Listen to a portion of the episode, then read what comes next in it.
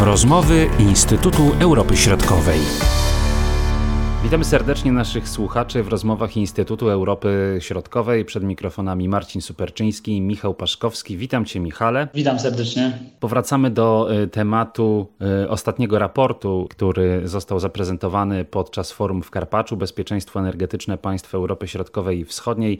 Y, jesteś redaktorem tego wydawnictwa. Właśnie o tym dzisiaj będziemy rozmawiali. Już pewnego rodzaju wstęp zrobiliśmy z doktorem Olchowskim też na temat tego raportu i tutaj dużo miejsca poświęciliśmy tej problematyce ukraińskiej. Natomiast teraz moglibyśmy wejść bardziej w szczegóły, jeśli chodzi o to, jak tutaj wygląda bezpieczeństwo energetyczne w Europie Środkowej i Wschodniej, no bo przecież te różnice między poszczególnymi państwami występują i też ta wizja bezpieczeństwa energetycznego, ona się trochę różni między Polską a Węgrami, wydaje się bardzo. Tak, zgadza się. No na pewno tutaj takimi um, jakby trzema uwarunkowaniami, które wpływają na prowadzoną politykę energetyczną jest to, co też jakby staraliśmy się opisać w, w, w raporcie. No to przede wszystkim ten kontekst złożowy, czyli, czyli jakie są w poszczególnych państwach surowce energetyczne, kontekst też tutaj istniejącej infrastruktury, no i trzeci jak najbardziej będący jakby konsekwencją tego też w jakimś zakresie bilans energetyczny, więc faktycznie jakby na pewno jakby bilans, jakby sytuacja energetyczna tych państw mocno się różni, ale też oczywiście jakby to, to jest jakby spowodowane zarówno uwarunkowaniami historycznymi, też istniejącymi na przykład uwarunkowaniami technologicznymi, bo na przykład w kontekście rynku ropy naftowej, no to funkcjonujące rafinerie w dużej mierze importowały ropę naftową z Federacji Rosyjskiej, więc też w tej chwili wprowadzone sankcje no, mocno ograniczają ich możliwość tej importu z tego kierunku ropy naftowej. Natomiast faktycznie pod względem chociażby na przykład gazu ziemnego, czy te duże różnice wynikające z, z polityki tutaj chociażby Polski i Węgier, no one mają też oczywiście kontekst w dużej mierze tak naprawdę polityczny, a nie, a nie infrastrukturalno-technologiczny, bo, no, bo po prostu te, te państwa są na takim etapie, jeżeli chodzi chociażby o Węgry, na takim etapie rozwoju i mają te, taki dostęp do innych y, tutaj źródeł dostaw, że byłyby w stanie po prostu odciąć się od Federacji Rosyjskiej i zwiększyć swoje, powiedzmy tak naprawdę, no, bezpieczeństwo energetyczne, ale no, tego nie robią z uwagi po prostu na, na, na te kwestie polityczne. Podkreśla się nad Balatonem y, kwestia cen, prawda? Tutaj też się mówi, że to, co teraz się otrzymuje ze strony Federacji Rosyjskiej, no to jednak są te korzystne ceny. Dlatego pomimo tego, co się dzieje na terytorium państwa ukraińskiego i co Federacja Rosyjska tam robi, to jednak y, nie jest to powodem do zmian polityki. Tak, oczywiście. Natomiast też trzeba mieć świadomość, że tutaj przede wszystkim chodzi o kontekst polityczny tych relacji, dlatego że podobne wyzwania i podobne decyzje były podejmowane w Polsce. Tak? No, budowa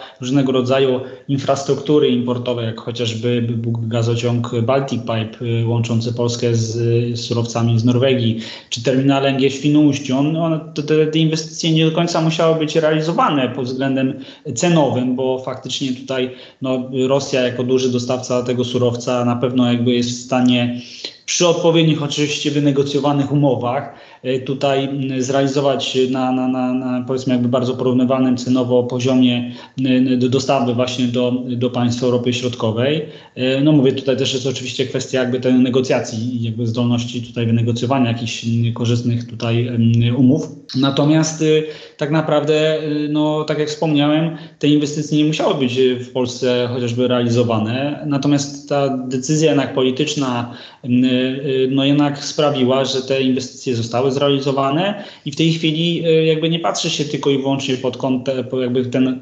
kontekst cenowy, ale przede wszystkim bezpieczeństwa energetycznego i pewnej swobody możliwości podejmowania działań, a w tej chwili chociażby jeżeli chodzi o Węgry, no to w dalszym ciągu tutaj bezpieczeństwo energetyczne jest oparte oczywiście tutaj współpracy z Federacją Rosyjską. No i pytanie, czy, czy, czy, czy to jest po prostu bez, jakby korzystne, tak? Nie tylko jakby w, no, dla, dla samych Węgier chociażby chociażby w tym, w tym kontekście, tak? I takiej zależności również politycznej, co doskonale było widać e, w zeszłym roku, gdzie Węgry też przygotowały się do sezonu, a to pod kątem rynku gazu ziemnego, do sezonu jesienno-zimowego i poziom napełnienia magazynów był jeden z najniższych w całej Europie w konsekwencji współpracy z, z, tutaj z Federacją Rosyjską. Przeanalizowałeś mnóstwo danych. Czy jest coś, co Cię zaskoczyło albo zdumiało? Trudne pytanie, czy mnie coś zaskoczyło. Na pewno y, uważam, że dużą wartością, może trochę inaczej odpowiem, wartością raportu są wszelkiego info, rodzaju informacje dotyczące państw bałkańskich, bo jakby nie patrząc w Polsce, biorąc pod uwagę tutaj na bliskość geograficzną, no, dużo opisuje się, w, jeżeli chodzi o sytuację na, na Litwie, w państw bałtyckich, e, pod różnym oczywiście tutaj kątem, e, też państw Grupy Wyszehradzkiej, ale tak naprawdę jeżeli chodzi o te państwa nie należące do Unii Europejskiej z Bałkanów, e, no, ich wiedza na temat ich sektora energetycznego jest o wiele mniejsza, więc na pewno te informacje, które, które się pojawiają w raporcie, stanowią pewien taką podstawę do do innych analiz i do innych ewentualnie w ogóle dyskusji e, właśnie w kontekście bezpieczeństwa energetycznego również tych państw, no bo jednak mając jakby tutaj świadomość, e, co się dzieje w tych państwach, no są pewne jakby podstawy również do, do, do prowadzenia jakichś tutaj też negocjacji czy, czy rozmów na, na poziomie czy dyplomatycznym, czy, czy ewentualnie biznesowym. Którym państwom było stosunkowo najłatwiej e, przystosować się do nowej sytuacji, a którym to sprawiło bądź też sprawia najwięcej problemów?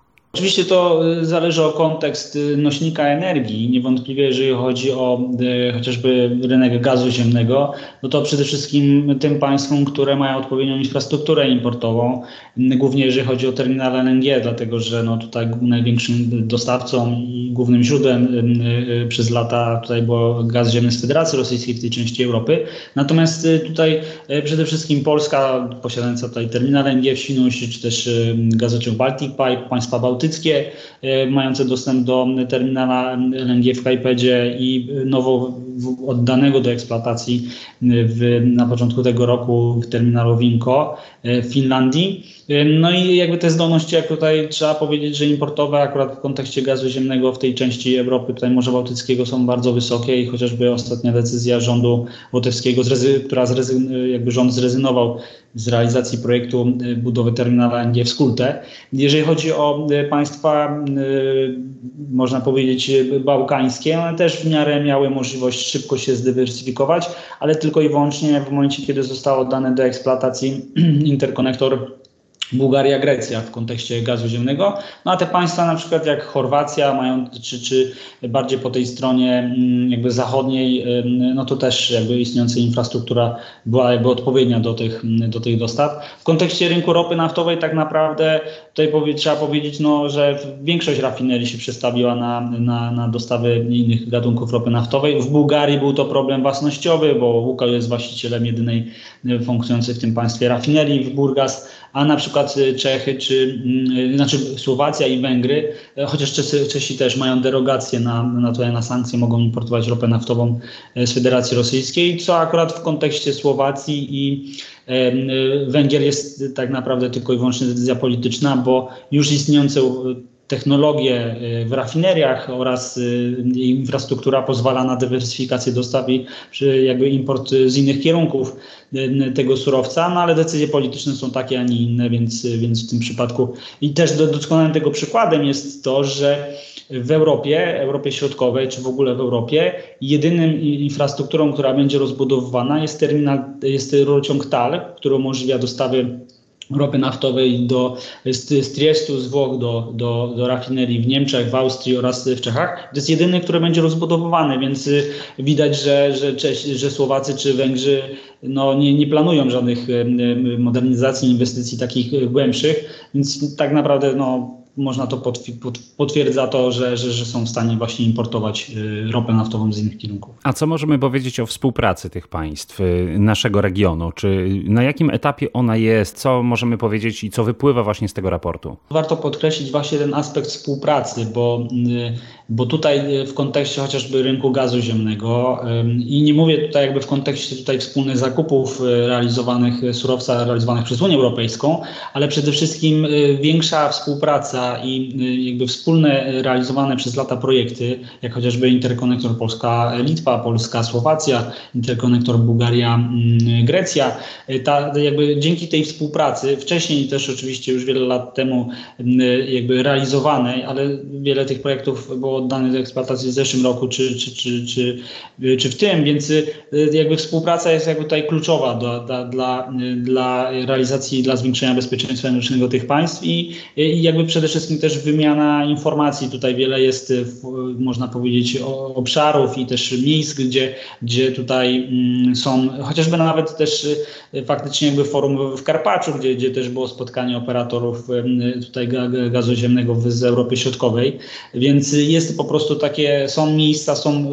gdzie, gdzie ta dyskusja trwa i, i na pewno jakby ta współpraca z racji wspólnych wyzwań jest naprawdę na bardzo wysokim poziomie i ona powinna być w dalszym ciągu e, po prostu realizowana. No właśnie, jeśli chodzi o perspektywy na przyszłość, czy tutaj ewentualnie widzisz jakieś zagrożenia, coś się może takiego pojawić, że ta współpraca właśnie może osłabnąć, albo źródła dostaw mogą okazać się w pewnym momencie, no nie chcę użyć słowa niepewne, ale niewystarczające na przykład. Trzeba zwrócić na, jakby uwagę na, na, na aspekt oczywiście dostępności surowca, no bo y, tutaj oczywiście chociażby w kontekście rynku ropy naftowej y, Czesi, Słowacy podnosili brak dostępności, co, co oczywiście rynek pokazuje, że, że, że i na chociażby ostatnie decyzje państw OPEC+, żeby zmniejszać e, tutaj dostępność ropy naftowej, pokazuje, że tego surowca po prostu jest dużo i, i ta cena, oczywiście oni grają też na cenę, ale, ale po prostu do tej pory jakby dostępność surowca była bardzo wysoka, więc, e, więc tutaj jakby są ku temu jakby warunki, żeby jednak dywersyfikować dostawy.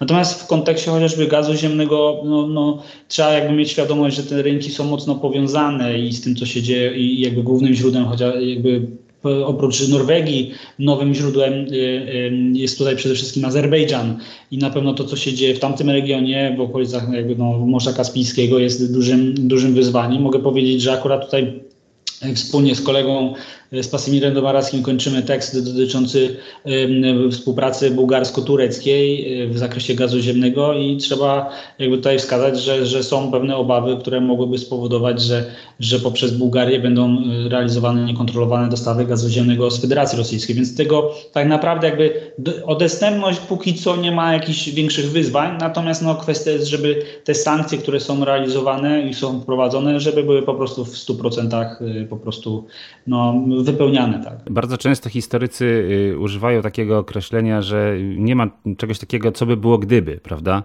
Y, no ale tutaj powiedzmy, że na poziomie tym naszym analitycznym y, zadam to pytanie, czy jest Twoim zdaniem możliwość powrotu do tego, co było sprzed lutego 2022 roku, czyli do tej mocniejszej, zdecydowanie mocniejszej pozycji Federacji Rosyjskiej w tej części Europy? Czy na dzisiaj można powiedzieć tak, wprowadzono takie mechanizmy, że na lata jest to wykluczone? Można powiedzieć w ten sposób, że mm, pod względem takim póki co jakby fundamentalnym i jakby tego, jak jest oceniana Federacja Rosyjska, jakie podejmowała decyzje i jakby jak, jak, jak no ten konflikt jak ma, w ogóle, że konflikt ma miejsce, póki co wydaje się, że nie. Natomiast na pewno pozycja Federacji Rosyjskiej na rynku energetycznym jest, jest słaba i no, oczywiście są realizowane pewne, pewne działania, chociażby dostawy LNG z Federacji Rosyjskiej do państw Europy, głównie zachod, znaczy zachodniej, do Hiszpanii, do Belgii, więc oczywiście jakby no, Rosja jakby walczy o swoją pozycję, odbudowę swojej pozycji, ale bez jakby bez jakichkolwiek zmian takich na, na, na jakby no, wynikających jakby z zakończenia wojny, no nie wydaje się, żeby, żeby, żeby tutaj nastąpiło jakiś e, wzrost tutaj pozycji Federacji Rosyjskiej. Natomiast też oczywiście trzeba mieć świadomość, że, że jest to państwo, które jakby wszelkimi kanałami stara się nie tylko nie tyle jakby odbudowywać, ale no, po prostu umieszczać na rynku europejskim swoje, swoje surowce i, i na pewno jakby trzeba mieć to właśnie na względzie i patrzeć, czy, czy przypadkiem gdzieś tam no, no te sankcje nie są łamane, tak? Bo, bo, bo na pewno jakby jest wiele przedsiębiorstw, wiele osób, które, które nie, nie, nie zwracają uwagi na bezpieczeństwo energetyczne, a w pierwszej kolejności po prostu na cenę i ewentualnie zyski ze współpracy z Federacją Rosyjską. Ale póki co wydaje się, że, że, że te więzi no raczej są, są po prostu tutaj załamane. Bardzo dziękuję za ten komentarz. Gratuluję raportu. Michał Paszkowski był naszym rozmówcą. Dziękuję bardzo serdecznie. Do usłyszenia. Były to rozmowy Instytutu Europy Środkowej.